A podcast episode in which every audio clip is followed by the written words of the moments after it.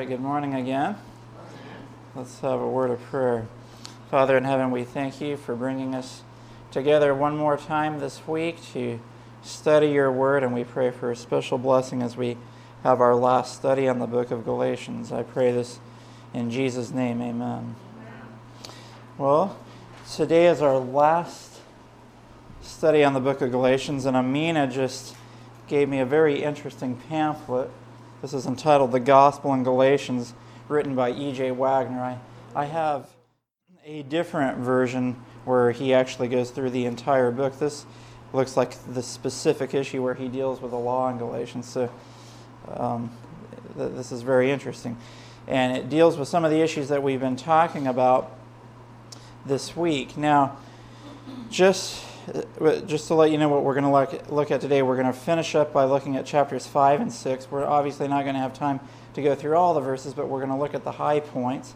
And just as a way of quick review, Galatians was written by Paul to, to a church that he had already visited, to whom he had already preached the gospel. And then other teachers came along after him and said, The gospel also includes keeping the Jewish ceremonial system and being circumcised as a means for salvation. And so Paul says in chapter 1 if someone teaches another gospel, then that which you have learned, let him be accursed. Then he tells his personal testimony of how he had been steeped in Jewish tradition. Then he shows how Peter was influenced by these Jewish teachers um, and was a bad witness in front of the Gentile Christians. And then he shows that the true gospel is justification by faith, which includes being crucified with Christ. And then in chapter 3, he shows how the Galatians have been bewitched. He shows what righteousness by faith really is by pointing to the example of Abraham. And then he goes through the issue of the law, how it was added because of transgressions and that includes the moral law and the ceremonial law. And he concludes by saying that if we are Christ, we put him on, and that we are no longer under a schoolmaster to lead us to Christ, because now we have Jesus to show us how to live a righteous life, and we don't need the schoolmaster to specifically point that out. Then, yesterday in chapter 4, we saw that we are under tutors and governors when we are children, but when we grow up, we don't need tutors and governors anymore. And in our case, Jesus came in the fullness of time, and so we follow him. We don't need the tutors and governors of the law, so to speak, to teach us, even though, yes, the law is still binding, but we see in Jesus how to live a righteous life. And then he concludes by talking about two covenants the old covenant, which is symbolized by Hagar and Ishmael, and the new covenant, which is symbolized by Sarah and Isaac. So that's where we've been so far. Now we're going to wrap up um, our study today. Now, I think if you ask most people what they know about the book of Galatians, I think most Christians would think about Galatians 5 and the fruits of the Spirit. Well, since we've been going through a study of the book of Galatians this week, we're going to see the context in which the fruits of the Spirit are placed. And that's obviously a very, very important part of this book and of the Bible in general. So let's let's start chapter 5. Paul says, starting in verse 1 Stand fast, therefore, in the liberty wherewith Christ hath made us free, and be not entangled again with a yoke of bondage. So he's saying, Christ has made us free. Don't go back to the yoke of bondage. And then he talks about what that yoke of bondage is. Verse 2 Behold, I, Paul, say unto you that if you be circumcised, Christ shall profit you nothing. So the yoke of bondage is being circumcised. Christ has made us free from that. And then verse 3 For I testify again to every man that is circumcised that he is a debtor to do the whole law. Christ has become of no effect unto you whosoever of you are justified by the law, you are fallen from grace. So clearly, if you try to do works to save yourself, you have fallen from grace. You no longer have justification by faith. And then verse 5 For we through the Spirit wait for the hope of righteousness by faith. And then verse 6 makes it very clear For in Jesus Christ, neither circumcision availeth anything, nor uncircumcision, but faith which works by love. So here's what Paul is saying, and we're going to get to the fruits of the Spirit. And it's very clear. He says, you know, whether you're circumcised or you're not, neither of those causes you to have the fruits of the Spirit. It's faith which works by love. And then he says the very same thing in Galatians chapter 6, verse 15. Very same thing, just a slightly different um, strain. He says, For in Christ Jesus, neither circumcision availeth anything, nor uncircumcision, but a new creature. So in Galatians 5, it's faith which works by love. In Galatians 6, it's a new creature. So what Paul is emphasizing in, here in Galatians is that righteousness by faith is being a new creature.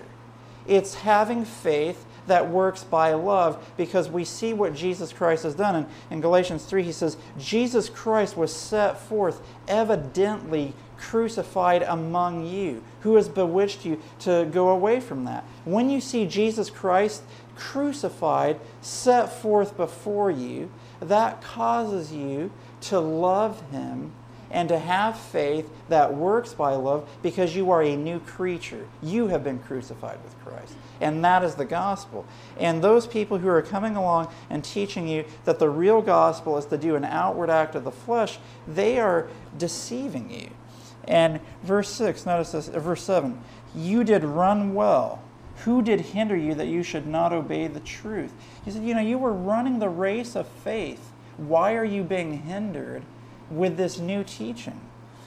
This persuasion cometh not of him that calleth you. And then here's the famous verse that we, t- we often quote A little leaven leaveneth the whole lump. So, what Paul is saying is this teaching of circumcision, it's a little leaven, but it's causing the whole experience that you have to be ruined. It's like if you put a little poison in a loaf of bread, that makes it all the more dangerous because it looks normal. You can't tell that there's poison in there. But a little leaven ruins the whole loaf of bread.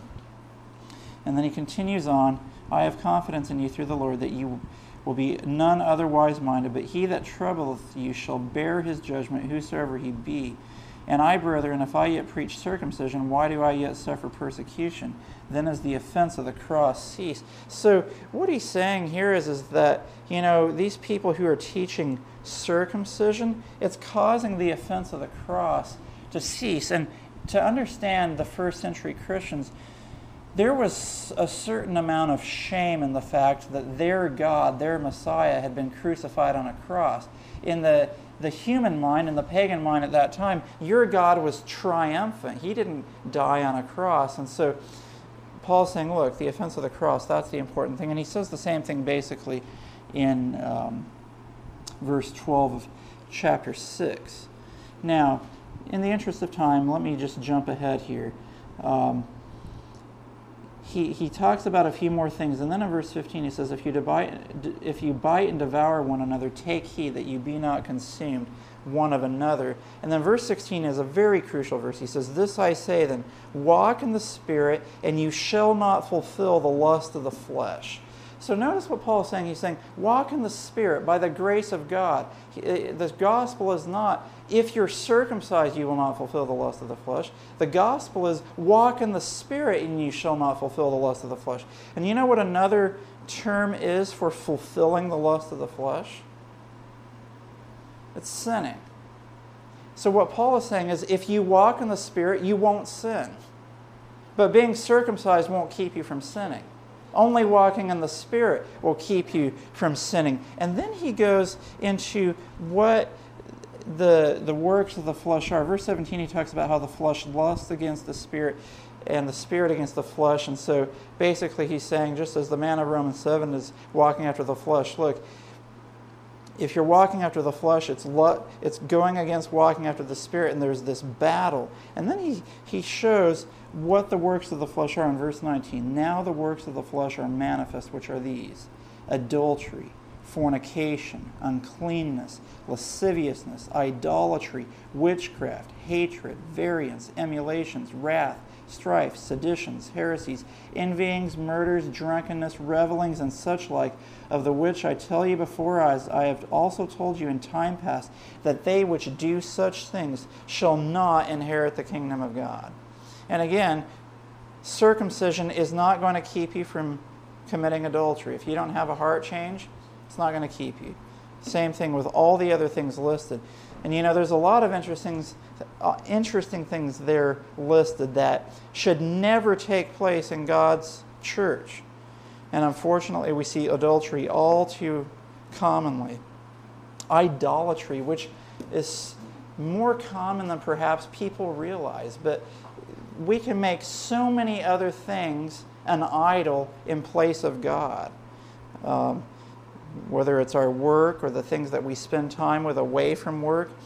I mean, you know, the bottom line is if you're spending more time, for example, watching television than you're spending in, in time in communion with the Lord, you're making that your idol. That's just one example. Hatred, heresies, and heresies, this is interesting. Heresies, that would include false teachings. And there's a lot of false teachings going around and you know, people say, oh, you can believe what you want to believe, I'll believe what I want to believe, but we all love Jesus and we'll all go to heaven. And Paul says, if you are teaching heresy, you shall not inherit the kingdom of God. If you're teaching that which is contrary to Scripture. So that is the work of the flesh. And then Paul contrasts the work of the flesh with the fruit of the Spirit, which we've always talked about. But Paul says, look, hey, Church of Galatia, you know, these people, they're telling you about being circumcised and how you need to do this to receive salvation. But I'm telling you that circumcision doesn't profit you anything but faith which works by love and being a new creature. And if you really want to know what the evidence of salvation is, it's not circumcision, it's the fruits of the Spirit. And let me tell you what those fruits are love, joy, peace, long suffering, gentleness, goodness, faith meekness, temperance. Against such there is no law. So, if you want to have a saving walk with Jesus, you should be the most loving person on earth. And as Christians, we should be. Amen. We should be full of joy. We should have a peace that passes understanding. We should be long suffering, or in other words, patient with each other. We should be gentle. We should have goodness. We should have saving faith we should be meek or humble, and we should have temperance, and that's an important thing. There's so many things that that relates to our diet, how much we eat every meal, um, but also are we temperate in other things that otherwise would be good but can be carried to excess? All of these things are crucial elements to having a saving walk with Jesus. So the fruits of the Spirit are in direct contrast to the works of the flesh. And that is the evidence of salvation. So we often go straight to the fruits of the Spirit, and that's fine. I mean, they're there in Scripture, and they can be studied and understood really separate from the whole issue of the law in Galatians and circumcision and all that. But here in the context, you clearly see Paul is teaching them hey, don't listen to those guys that say if you just have circumcision, that will bring salvation. No, what you need is the fruits of the Spirit. That is the evidence of salvation. And then oftentimes people stop at verse 23 and they don't read the rest of the chapter. Notice what it says They that are Christ's have crucified the flesh with the affections and lusts. So remember this I am crucified with Christ. Nevertheless, I live, yet not I, but Christ liveth in me. When you are Christ, you have crucified the flesh with the affections and lusts. So, therefore, when you are crucified with Christ, there is no chance while you are crucified with Christ that you will do the works of the flesh, which are listed in verses 19 through 21. You're not going to be falling into adultery, fornication, idolatry, heresies, envyings, murders, drunkenness. That's not going to happen if you're crucified with Christ because you have been crucified with Christ, and the flesh has been crucified with the affections and lusts. And he says, If we live in the Spirit, let us also walk in the Spirit. Let us not be desirous of vainglory, provoking one another, envying one another. So that's the end of chapter 5. And then in chapter 6, he, in the first part, he talks about if someone has overtaken a fault, you who are spiritual, restore him. And the context of that would be those who fall into the works of the flesh mentioned in 19 through 21 work to restore him back to the Christian experience. And then he continues on Um, verse 8 He that soweth to his flesh shall of the flesh reap corruption, but he that soweth to the Spirit shall of the Spirit reap life everlasting. And then verse 9, and this is a good reminder to us. He says, Let us not be weary in well doing, for in due season we shall reap if we faint not. And he's saying, Look, you may be dealing with an issue right now where everyone around you is saying, Get circumcised, get circumcised. And you're saying, No, the gospel is to just be a new creature in Christ Jesus. And you may, after a time, get tired of having to fight all these battles and stand up for what's right, but don't get weary, because in due season you shall reap. In this earth we will have our trials, but a better day is coming. And he continues on, verse 12 As many as desire to make a fair show in the flesh, they constrain you to be circumcised, only lest they should suffer persecution for the cross of Christ. For neither they themselves who are circumcised keep the law, but desire to have you circumcised, that they may glory in your flesh. So notice this the whole purpose of this issue with the people who were trying to enforce circumcision. They just wanted to say, see, we have all these people who are circumcised. And the focus was not on the glory of the cross of Jesus Christ, how he had died for us so that we can be crucified with him. And Paul's saying, don't follow that nonsense. They're just trying to make a show of you, and they, they don't want to suffer persecution for the cross of Christ. And then Paul says the famous verse, verse 14, But God forbid that I should glory save in the cross of our Lord Jesus Christ, by whom the world is crucified unto me, and I unto the world. So Paul is saying, God forbid that I should glory in anything else except in the cross of Jesus Christ. And when I see Jesus Christ crucified on the cross, the world is crucified unto me. I don't want the world anymore. Jesus is too good. Jesus is my Savior. He died for me. Why would I want to go back to the things of this world where what the world has to offer is adultery, fornication, lust, idolatry, all of those things? That has nothing for me. I glory in Jesus Christ and His self sacrificing death for my sins, and by His grace, I will be crucified with Him as well. And then he says, For in Christ Jesus neither circumcision availeth anything, nor uncircumcision, but a new creature. And we are a new creature when we are crucified with Christ. And then he concludes, As many as walk according to this rule, peace be on them and mercy and upon the Israel of God. From henceforth let no man trouble me, for I bear in my body the marks of the Lord Jesus. Brethren, the grace of our Lord Jesus Christ be with your spirit. Amen. Isn't the book of Galatians a powerful book? Paul clearly articulates the gospel, and at the same time, he's contending against error. And it's interesting. I've heard people say, you know, we should just preach truth and we shouldn't point out error. Let's just preach the truth of the Bible and people will be convicted of error. Well, here is a whole book in the Bible where Paul not only preaches truth, but he speaks out against what error is. And there's a time to contend for the faith and to point out what error is.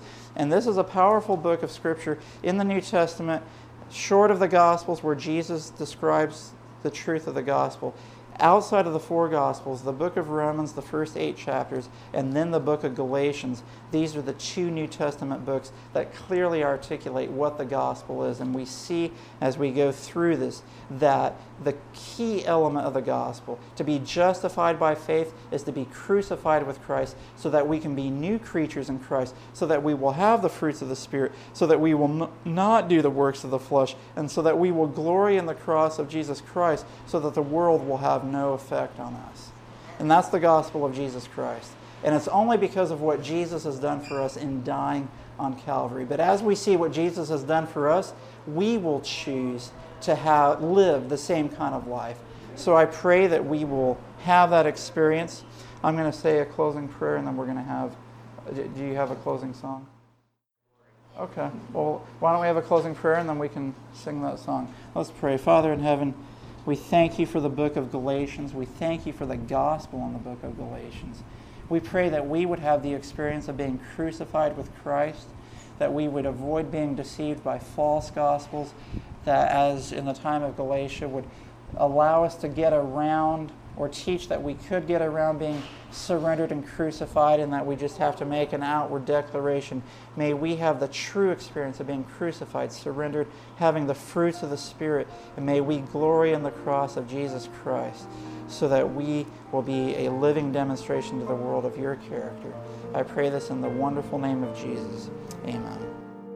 This media was brought to you by Audioverse, a website dedicated to spreading God's Word through free sermon audio and much more. If you would like to know more about Audioverse, or if you would like to listen to more sermons, please visit www.audioverse.org.